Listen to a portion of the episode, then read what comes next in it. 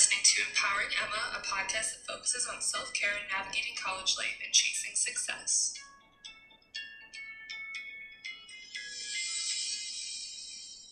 Good morning, lovelies. I apologize for the episode being a day late. What had happened? I wrote unforeseen circumstance because it sounded fancy, and I didn't want to be like, "Well, I'm a dumb bitch, and this is what happened to me today, so I therefore I cannot record." I don't know what happened to my accent right then, but this is what happened. I had a very big accident at work that caused me to get burns all over my body.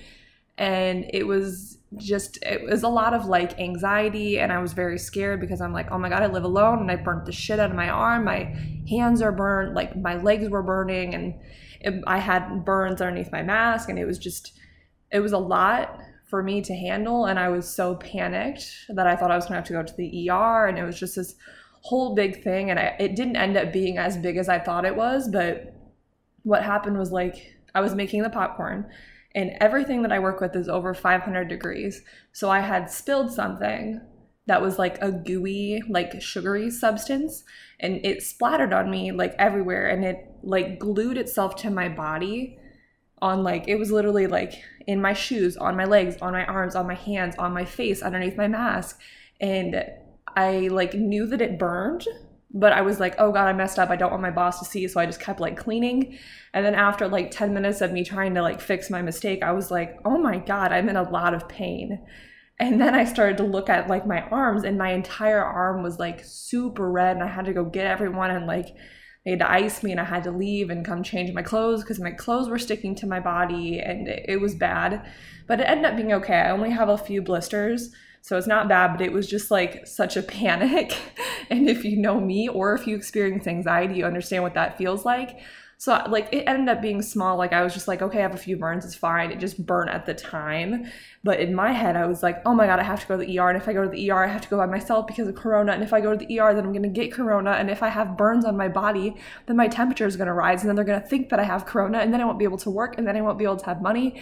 And it was just like a total spiral of random thoughts, but I think it ended up being more the the spices that I used that were burning my body than like a heat burn.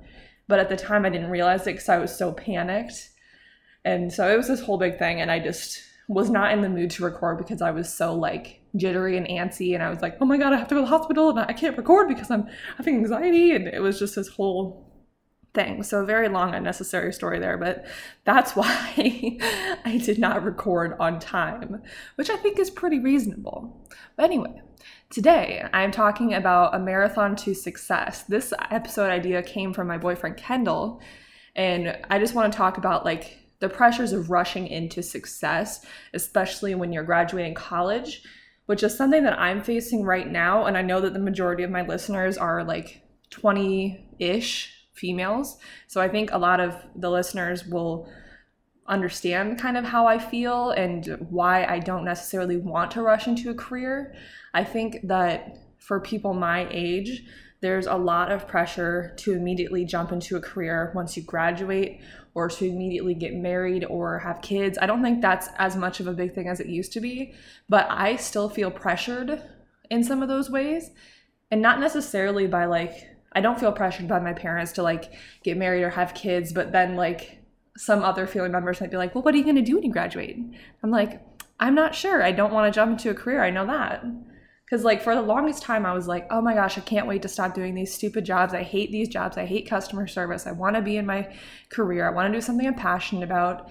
And now that it's here and that I've seen Kendall go through the struggle of jumping into a career. And not that he doesn't love his job because he loves it and he's very good at what he does. But I think he wishes he would have taken more time for himself because that's the only time in your life where you're not going to be in school or have a job. Probably. I don't know. That might not not necessarily everyone. But like for me, this is going to be the first time ever that I will not have any responsibilities for a little bit of time. Obviously, I know I'm going to have to start paying more bills and stuff like that, and I will have to get a job, but I think I'm okay with keeping a low stress job. And I have so many different interests that I'm not ready to pick one thing. And I've talked about that before. Like all throughout school and high school and college, people are always pressuring you to choose one thing that you want to do forever. But that's not necessarily how it is. You're going to have lots of different interests. And I'm just going to wait until the right opportunity comes up when I graduate my plan as of now, which is September, so I'm probably going to change my mind again, is I want to, I'm going to apply for the Disney College program in January for the fall, which I don't even know if that will happen because of Corona. But I'm going to try to apply if I can, if they decide to open that program. And then during the summer, I want to work like some kind of part time, easy job.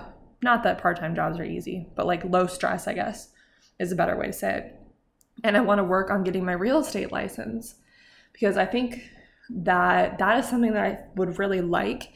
I know that it's going to be competitive. I know it's going to be a lot of work, but I feel like I have like an eye for design and I like selling and I feel like I can convince someone to buy a shit house and make it into something better.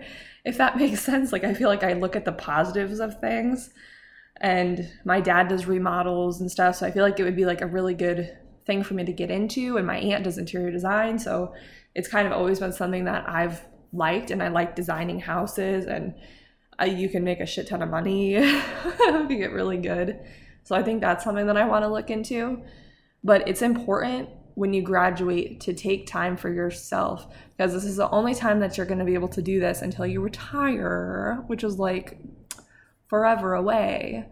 So that's what I'm trying to do this year is try to take time for myself. I was afraid to live alone, but now I freaking love it because it's just me and my dog and I'm hanging out and I'm finding things that I like to do and I'm finding more out about myself. And I've been journaling a lot and it's just been really good for me and I've been doing a little crafts. I did a painting yesterday. It was very fun and it is lonely at some points but i'm just trying to remember like this is probably the only time where i'm going to live alone because i'm in a committed serious relationship and i'm probably going to move in with him after college. And not that that's a bad thing but i'm just like i want this time for myself. And he understands that and he's living by himself right now and we're both like this is our time to figure out ourselves and figure out what we want to do.